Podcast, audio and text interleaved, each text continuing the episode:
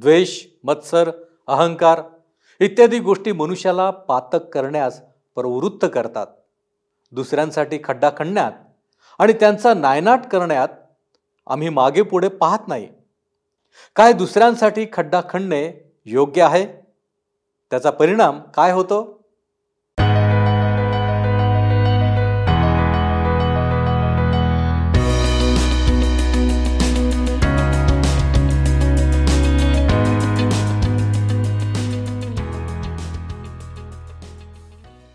आमच्या जीवाचे रक्षण करणाऱ्या आमच्या प्रेमळ येशूच्या नावात आपणा सर्वांचे उपासना कार्यक्रमामध्ये हार्दिक स्वागत.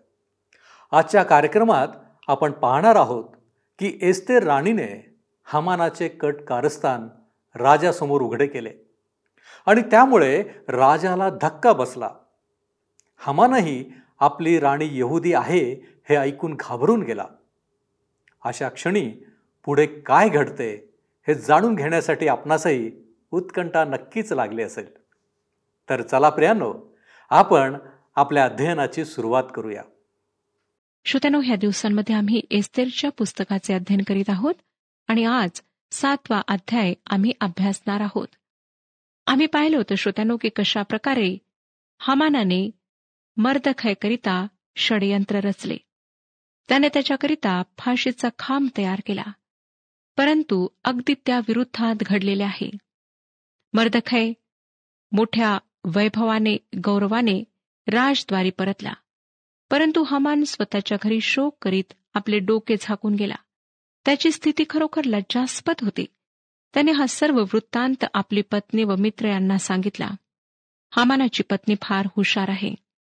ती प्रसंगानुसार आपले मत बदलते. जेव्हा हमान मर्दखयावर चिडला होता तेव्हा तिने त्याला मर्दखयासाठी फाशी देण्यासाठी खांब उभारायला सांगितला. आणि आता ती त्याला काय म्हणते? पहा मी तुम्हाला म्हणाले होते ना आता तुमचेच पतन होणार आहे. या यहुदी लोकांच्या नादी लागून कोणाचे काही कधी भले झाले आहे? त्यांच्या मागे लागणारे सर्वच पडतात.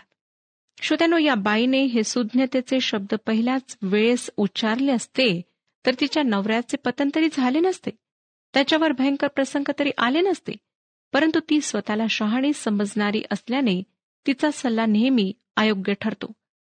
आता असा सल्ला देण्याचा उपयोग काहीच नव्हता. कारण हामानाने खरोखरच स्वतःचा नाश ओढून घेतला होता. हामान आपले दुःख आपली बायको व मित्र यांना सांगत असतानाच राजाचा सेवक त्याच्याकडे आला.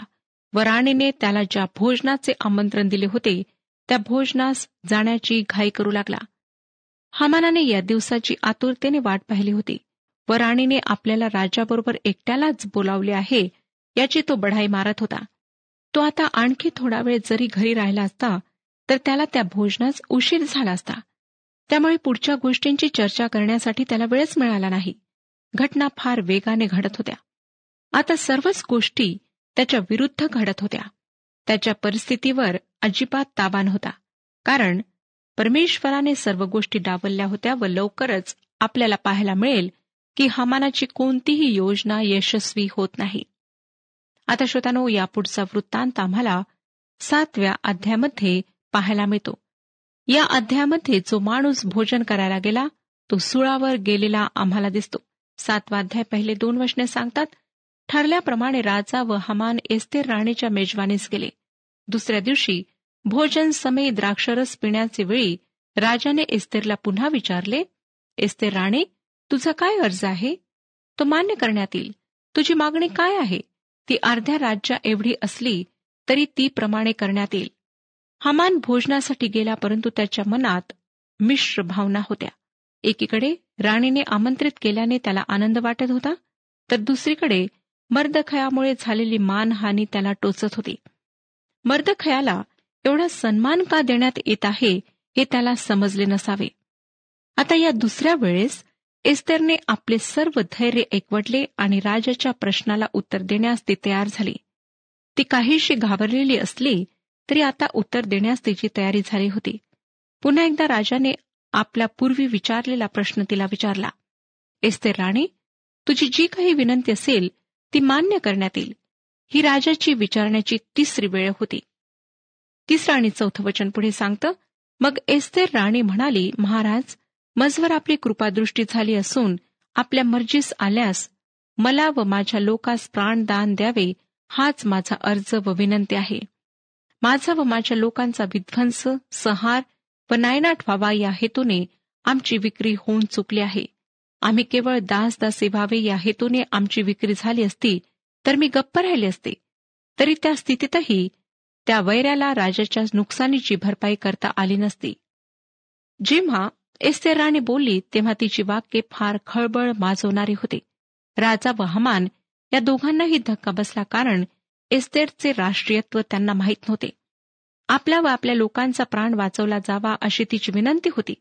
इतके दिवस मर्दखयाच्या सांगण्यानुसार तिने ती कोण आहे हे कोणालाही सांगितले नव्हते. आता ती स्वतःचे राष्ट्रीयत्व प्रकट करते.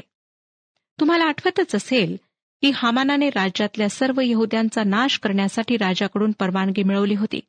तसा कायदा मंजूर करून घेतला होता. एस्तेर राणी यहुदी आहे हे त्याला माहीत नव्हते. आता तिने स्वतःची ओळख दाखवली. इतके दिवस स्वतःला यहुदी म्हणून घेतले नव्हते. आणि आता ज्यांचा नाश ठरला होता त्या लोकांबरोबरचे आपले नाते ती प्रगट करते. त्यांच्याशी ती समरूप होते. स्वतःचे नागरिकत्व प्रगट करून ती स्वतःचा धर्म व स्वतःचा देव याविषयी सुद्धा प्रगट करते. ती राजाला म्हणते जरी राजाचे मोठे नुकसान झाले असते जरी आम्हाला दास म्हणून विकण्यात आले असते तरी मी शांत राहिले असते. परंतु समस्या ही आहे की आम्हा यहुद्यांना एका विशिष्ट दिवशी ठार करण्यात येणार आहे. राणीच्या या बोलण्याने राजा फार चकित झाला असावा. राणीला नष्ट करण्याचे धाडस कोणी केले असते? तिच्या लोकांचा उच्छेद करण्याचा प्रयत्न कोणी केला असता? आणि या प्रश्नांच्या तिच्या उत्तराने राजा फारच चकित झाला. स्तोत्रसहिता सदोतीस अध्याय सात ते नऊ वशने आणि नंतर चौदा आणि पंधरा वशने सांगतात स्तोत्रसहिता सदोतीस अध्याय सात ते नऊ वशने आणि चौदा आणि पंधरा वशने. परमेश्वराच्या अधीन होऊन स्वस्थ रहा व त्याची प्रतीक्षा शांतपणे करून रहा.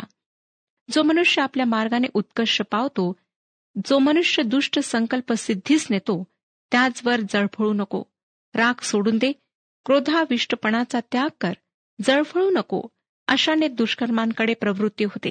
दुष्कर्मांचा उच्छेद होईल. पण परमेश्वराची प्रतीक्षा करणारे पृथ्वीचे वतन पावतील. दीन दुबळ्यास चित करावयाला सरळ मार्गाने चालणाऱ्यास वधावयाला दुर्जनांनी तरवार उपसले आहे. व धनुष्य वाकवून सज्ज केले आहे. त्यांची तरवार त्यांच्याच उरात शिरेल आणि त्यांची धनुष्ये भंग पावतील. न्यायी लोकांना दीन दरिद्रांना दिलासा देणारी ही वचने मर्दखयाच्या व हमानाच्या संदर्भात खरी झालेली आम्हाला दिसतात. आम्ही पाहिले श्रोत्यानो की एस्तेरने अहिश्वरोष राजा व हमान यांना दुसऱ्या दिवशी सुद्धा मेजवानीस बोलावले. राजाला आपली विनंती सांगताना राणीने स्पष्टपणे स्वतःचे राष्ट्रीयत्व प्रकट केले आणि ते ऐकताच राजा व हमान दोघेही फार आश्चर्यचकित झाले. पाचवं वचन पुढे आम्हाला सांगतं सातवा अध्याय पाचवं वचन. अहेश्वेरोष राजाने एस्ते राणीस विचारले असे करण्याचा हिया करणारा कोण? व तो कोठे आहे? राजा एकदम दचकला. अशी एखादी गोष्ट आपल्या राज्यात घडत आहे याची त्याने कल्पनाही केली नव्हती. नेमका कोणत्या लोकांची कत्तल होणार हे त्याला अजूनही माहीत नव्हते. स्पष्ट सांगायचे तर अहेश्वरुषाला मानवी जीवाची काही किंमत नव्हती. या राजाच्या ग्रीस विरुद्धच्या मोहिमेविषयी आपणाला कदाचित आठवत असेल. त्याने आपल्या लोकांना कोणताही विचार न करता स्वतःच्या स्वार्थासाठी मृत्यूच्या दाढेत लोटले होते. या मोहिमेत हजारो लोक त्याने गमावले परंतु त्याला त्याचे किंचितही दुःख झाले नाही. त्या काळात मानवी जीव फार स्वस्त होता असे वाटते परंतु आजच्या काळातली जगाची स्थिती फारशी वेगळी नाही. आजही मानवी जीवाला किंमत नाही. राष्ट्राचे सत्ताधीश लढायांच्या मोहिमा करतात अतिक्रमणे करतात आणि युद्ध करतात. शहरा शहरामध्ये जातीय दंगे पेटतात किंवा विघातक वृत्तीचे लोक निरपराध जीवांचे बळी घेतात. रोजच्या वर्तमानपत्रात खून व हिंसेच्या बातम्या न चुकता असतात. हे सर्व सुधारणा पावलेल्या माणसाचे लक्षण नाही. हे मानवाच्या रानटी वृत्तीचे लक्षण आहे. ते त्याच्या पापी स्वभावाचे प्रदर्शन आहे. अशा गोष्टींविरुद्ध मानवतावादी लोक बराच आरडाओरडा करतात निषेध करतात परंतु वरवरच्या सुधारणेने मानवी स्वभाव बदलू शकत नाही श्रोतानो दुसऱ्यांच्या जीवाची किंमत नसलेले निर्दयी ऐश्वरोषासारखे क्रूर लोक आजही या जगात आहेत. राजाला जेव्हा आपल्या राणीचा जीव धोक्यात आहे हे कळले तेव्हा तो संतापला. पुढे सातवं वचन सांगतं? सातवाध्याय सातवं वचन. तेव्हा राजा क्रोधाविष्ट होऊन भोजनावरून उठला व राजमंदिराच्या बागेत गेला. तेव्हा मला प्राण द्यान द्या अशी विनवणी करीत हमान एस्तेर राणीपुढे उभा राहिला. कारण राजाने आपले वाईट करण्याचे ठरविले आहे हे त्याला समजून चुकले. राजाला या सर्व गोष्टींवर विचार करण्याची गरज होती. हमान असे काही कृत्य करेल यावर त्याचा विश्वास बसेना. परंतु राणीने आपल्या जीवाचा धोका पत्करून राजाजवळ मोठी कळकळीची विनंती केली होती. त्याचा आपल्या राणीवर विश्वास होता. संताप ओसरण्यासाठी राणीच्या दुःख स्थितीवर विचार करण्यासाठी व हमानाविषयी ठरविण्यासाठी राजाला थोडा वेळ हवा होता. हमान त्याचा विश्वासू सल्लागार व पंतप्रधान होता. जेव्हा राजा बागेत निघून गेला तेव्हा हमान आपल्या जीवाचे दान मागण्यासाठी राणीसमोर उभा राहिला. या माणसाने मोठ्या वाचाळपणे यहुद्यांची हत्या करण्याच्या योजना बनवल्या होत्या. आता त्याच तोंडाने तो राणीजवळ आपल्या जीवाची भीक मागत आहे. तो आता गुलाम झाला आहे. आता तो राणीच्या चरणाशी धाव घेतो. आपण जे कृत्य करून बसलो आहोत त्याकडे राजा सहजासहजी दुर्लक्ष करणार नाही. तो आपल्याला आपल्या दुष्कृत्यांची सजा निश्चित देईल हे हमानाच्या लक्षात आले. अशा वेळेस केवळ राणीच त्याला जीवनदान देऊ शकेल असे त्याला वाटले. तो फार घाबरून गेला. अगदी वेड्यासारखी त्याची अवस्था झाली आणि गुडघ्यांवर येऊन आपल्या जीवाची तो याचना करू लागला.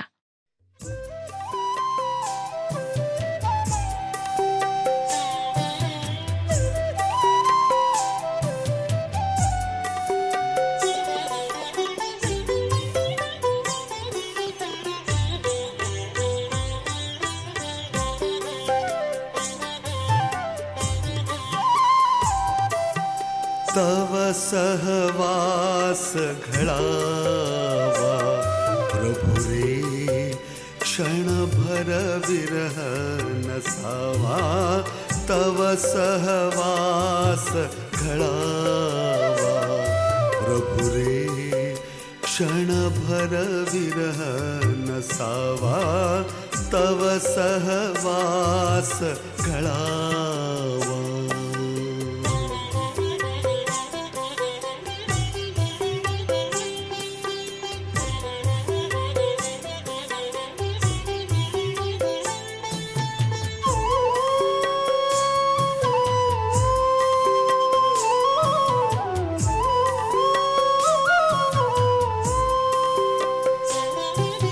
राहो सुंदर सदनी नगरी किंवा राणी पर्वत कुहरी? राहो सुंदर सदनी नगरी किंवा राणी पर्वत कुहरी? देह विभो हमाजा विभो आमासा कोेहि मग स्वर्गत जीवा तव सहवास वास ग प्रभुरे क्षणभर विरह न सामा तव सहवास वास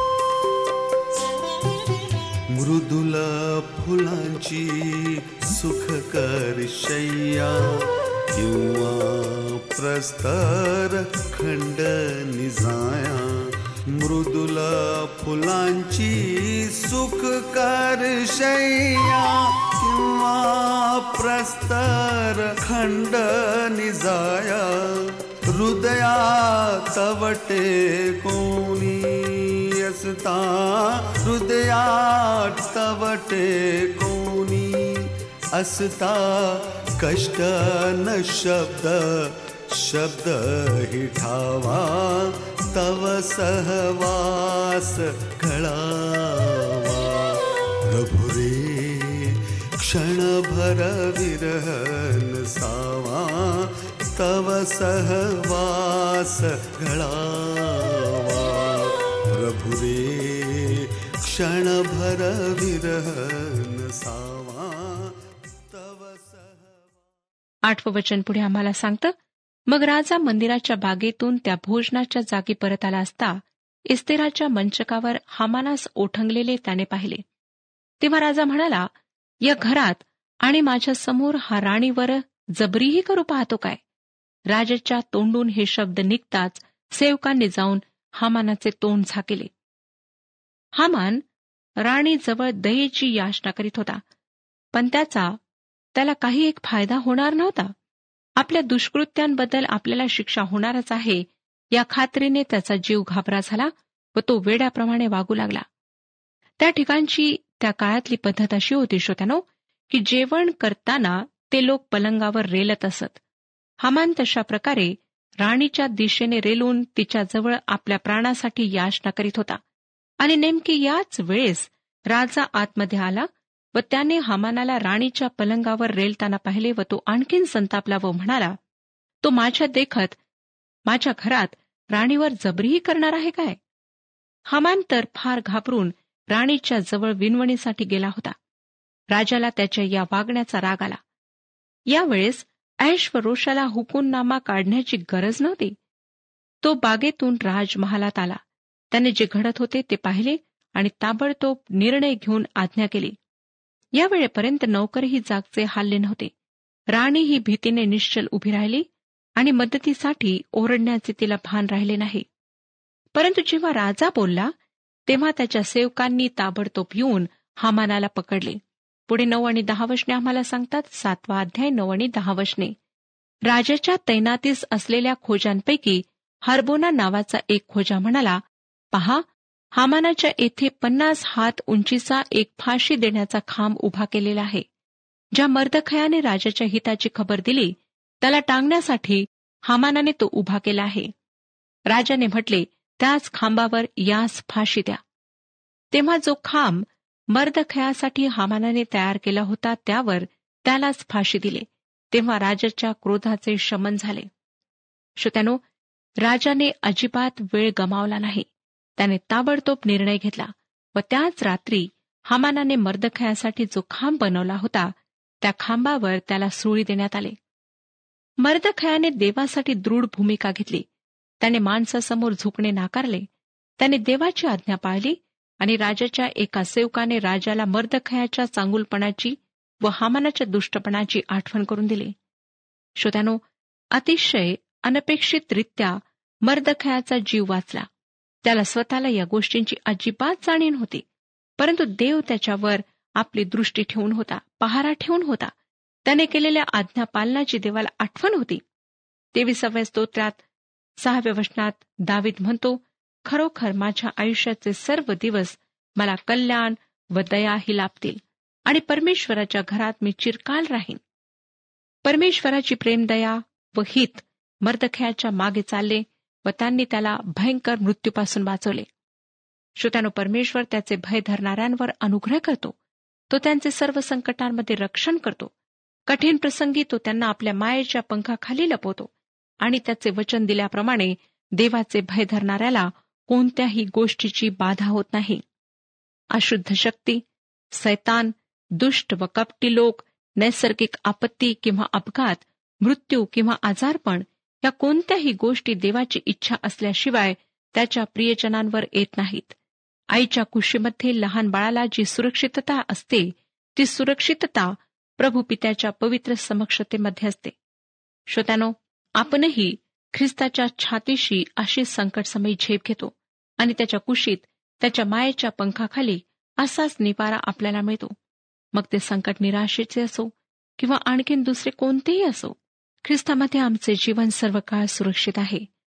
दिवसभर आमच्यावर कोणतेही संकट कधीही ओढू शकते परंतु परमेश्वर आम्हाला त्याच्या प्रेमदयेने वेष्टतो. तो त्या संकटाची झळ देखील आम्हाला लागू देत नाही.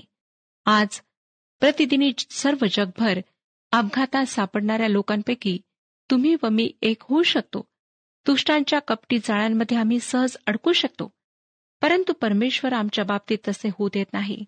त्याचा धार्मिकतेचा उजवा हात आम्हाला मोहांपासून सावरून धरतो. त्याचे मायेचे पंख आम्हाला निवारा देतात. पण या सर्व संरक्षणाबद्दल तुम्ही त्याचे कधी आभार मानले आहेत काय? कधी या संरक्षणाबद्दल त्याला उपकारस्तुतीचा यज्ञ सादर केला आहे काय? की या त्याच्या कृपेबद्दल त्याला तुम्ही कुरकुर करून प्रतिसाद दिला आहे. श्रोतानो देवाच्या समक्षतेत राहण्यात सुरक्षितता आहे आणि त्याची सुरक्षितता अनुभवताना त्याची स्तुती करणे आवश्यक आहे. परमेश्वराने मर्दखयाच्या नकळत त्याचा जीव वाचवला परंतु हमानाला त्याच्या दुष्कृत्याचे फळ भोगावे लागले. देवाने दिलेल्या पवित्र शास्त्रातले एक महान सत्य या घटनेतून प्रकट होते. पौलाने गलती येथील विश्वासणाऱ्यांसाठी हे सत्य लिहिले. गलती करासपत्र सहावा अध्याय आणि सातवे वचन. फसू नका देवाचा उपहास व्हायचा नाही. माणूस जे काही पेरितो त्याचेच त्याला पीक मिळेल. ही गोष्ट खरोखर मनोरंजक आहे की जो खांब हमानाने मर्दखयासाठी बनवला होता त्याच खांबावर हमानाला सुळी देण्यात आले. याकोबाला देखील असाच अनुभव आला. त्याने आपल्या वडिलांना फसवले. तो एक चतुर मुलगा होता. त्याने एसावाचे कपडे घातले.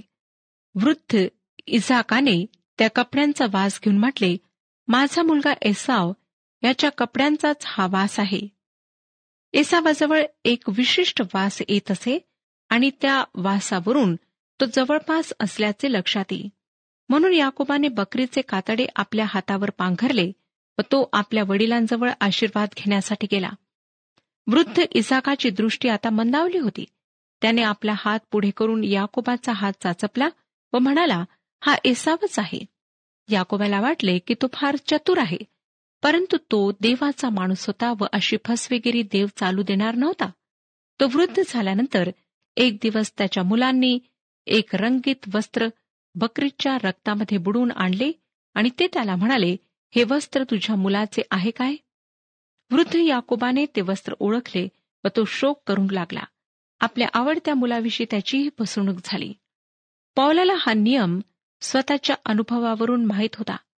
स्टेफनाला जेव्हा दगडमार करण्यात आली तेव्हा त्यानेच बहुदा तसा हुकूम दिला होता. त्या समुदायाने स्टेफनाचे कपडे त्याच्या पायाजवळ ठेवले परंतु या घटनेतून अपराधातून पावलाची सहजासहजी सुटका झाली नाही. तुम्ही म्हणाल तो ख्रिस्ताकडे आला आणि त्याच्या पापांची क्षमा झाली. त्याच्यामध्ये परिवर्तन घडून आले. पण श्रोत्यानो ही गोष्ट खरी आहे. परंतु तरीही माणूस ज्याची पेरणी करतो त्याची तो कापणी करतो. पौलही या नियमाला अपवाद नव्हता. त्याच्या पहिल्या सुवार्ता प्रसाराच्या फेरीत तो गलती या प्रांतातल्या लुस्त्री या ठिकाणी आला. तेथे त्यांनी त्याला दगडमार केली व तो मेला आहे असे समजून ते त्याला सोडून गेले. माणूस जशी पेरणी करतो तशीच तो कापणी करतो. या सत्याचा पौलाने अनुभव घेतला देवाची थट्टा होत नाही हे लक्षात घ्या. हामानही याच गोष्टीचा अनुभव घेत होता. ही गोष्ट फार किंमत मोजून तो शिकला. तो शाही भोजनाचा आनंद लुटण्यासाठी गेला आणि त्याला सुळावर देण्यात आले. स्तोत्रसहिता सदोतीस अध्याय पस्तीस आणि छत्तीस वचने सांगतात. स्तोत्रसहिता सदोतीस अध्याय पस्तीस आणि छत्तीस वचने. मी एक उग्र स्वरूपी दुर्जन पाहिला. तो हिरव्यागार वृक्षासारखा आपल्या जागा विस्तारलेला दिसला. पण मी तिकडून गेलो. तो त्याचा मागमूस राहिला नव्हता. मी त्याचा शोध केला तरी तो सापडला नाही. श्रोतानो स्तोत्रकर्ता जे म्हणतो ते खरे सुंदर आहे. खरे आहे. आज हा कार्यक्रम ऐकणाऱ्यांपैकी कोणी अशा प्रकारे कपटी असेल दुष्टपणा करीत असेल दुसऱ्यांसाठी खड्डा खणत असेल? आज त्यांच्यासाठी हाच संदेश आहे की तुम्ही स्वतःला चतुर समजत असाल परंतु तुमचाही एक दिवस येईल जेव्हा तुम्ही जे पेरले त्याची तुम्ही कापणी कराल. तुम्ही देवाच्या योजनेविरुद्ध हेतूविरुद्ध बंड करीत असाल त्यापासून पळून जात असाल परंतु तुम्ही देवाचा पराभव करू शकणार नाही कारण एक दिवस तुमचे अस्तित्व तुमचे जीवन नष्ट होणार आहे जसे हमानाचे झाले. श्रोत्यानो आजच जर आपण अशा अवस्थेत आहात तर स्वतःच्या जीवनाबद्दल विचार करा आणि परमेश्वराकडे परता. पश्चाताप करा त्याच्याजवळ क्षमा मागा. आज तुम्ही व मी आमच्यातले कित्येक जण देवाच्या पुढे धावण्याचा प्रयत्न करतात. आम्ही देवासमोर अपराधी आहोत. आम्हाला हमानाप्रमाणे देहदंड व्हावा अशी आमची पात्रता आहे. तुम्ही म्हणाल छे छे हमानात व माझ्यात काही तुलना होऊ शकत नाही. मी तर कधी कोणाचं वाईट केले नाही. मी कसा अपराधी होऊ शकतो? होय श्रोतानो तुमची व हमानाची कदाचित बरोबरी होणार नाही. परंतु तुमच्यातही हमानाचे स्वभाव गुण आहेत. देवाविरुद्ध बंड करण्याची वृत्ती आहे. जरा आपल्या हृदयात डोकावून पहा. तेथे दडपून ठेवलेला राग आहे. जाणीवपूर्वक लपलेली वास नाही. तेथे कोपऱ्यात बसलेला मत्सर आहे लोभ आहे. प्रभू यशू ख्रिस्ताने म्हटले की जो एखाद्या स्त्रीकडे कामुकतेने पाहतो त्याने आपल्या मनात व्यभिचार केलाच आहे. आणखी देवाचे वचन आम्हाला सांगते की जर आम्ही आमच्या भावाचा द्वेष करतो तर आम्ही मनुष्यघातक आहोत. जरा आत्मपरीक्षण करून स्वतःला विचारा की काय तुम्ही कधीच कोणाचा द्वेष केला नाही? तुम्हाला कधीच कोणाचा मत्सर वाटला नाही? श्रोत्यानो ही वेळ आहे की आम्ही स्वतःच्या जीवनाचे परीक्षण करावे. तुमच्या स्वभावात पाप भिनलेले आहे हे सत्य आपण स्वीकारावे. एकदा हे सत्य स्वीकारल्यानंतर ख्रिस्ताकडे पाहणे कठीण होणार नाही. तुमच्या या सर्व पापांचा दंड त्याने स्वतःवर घेतला. त्याने तुमच्यासाठी पवित्र परमेश्वराजवळ रदबदली केली मध्यस्थी केली. त्याच्याकडे तुम्ही वळून तुम्ही त्याचा स्वीकार कराल तर तुमच्या पापी स्वभावापासून तुमची सुटका होईल. तारण म्हणजे पापाच्या दंडापासून सुटका होणे. वर्तमान काळात पापाच्या सामर्थ्यापासून सुटका होणे आणि भविष्य काळात पापाच्या समक्षतेपासून सुटका होणे आहे. तुम्हाला या गोष्टीची निश्चित गरज आहे तर आजच ख्रिस्ताकडे या. परमेश्वर आपला सर्वांस आशीर्वाद देऊ हा कार्यक्रम आपणास आवडला काय? आता आम्हाला एक मिस कॉल करा. आणि आपण पुढील विजेता होऊ शकता.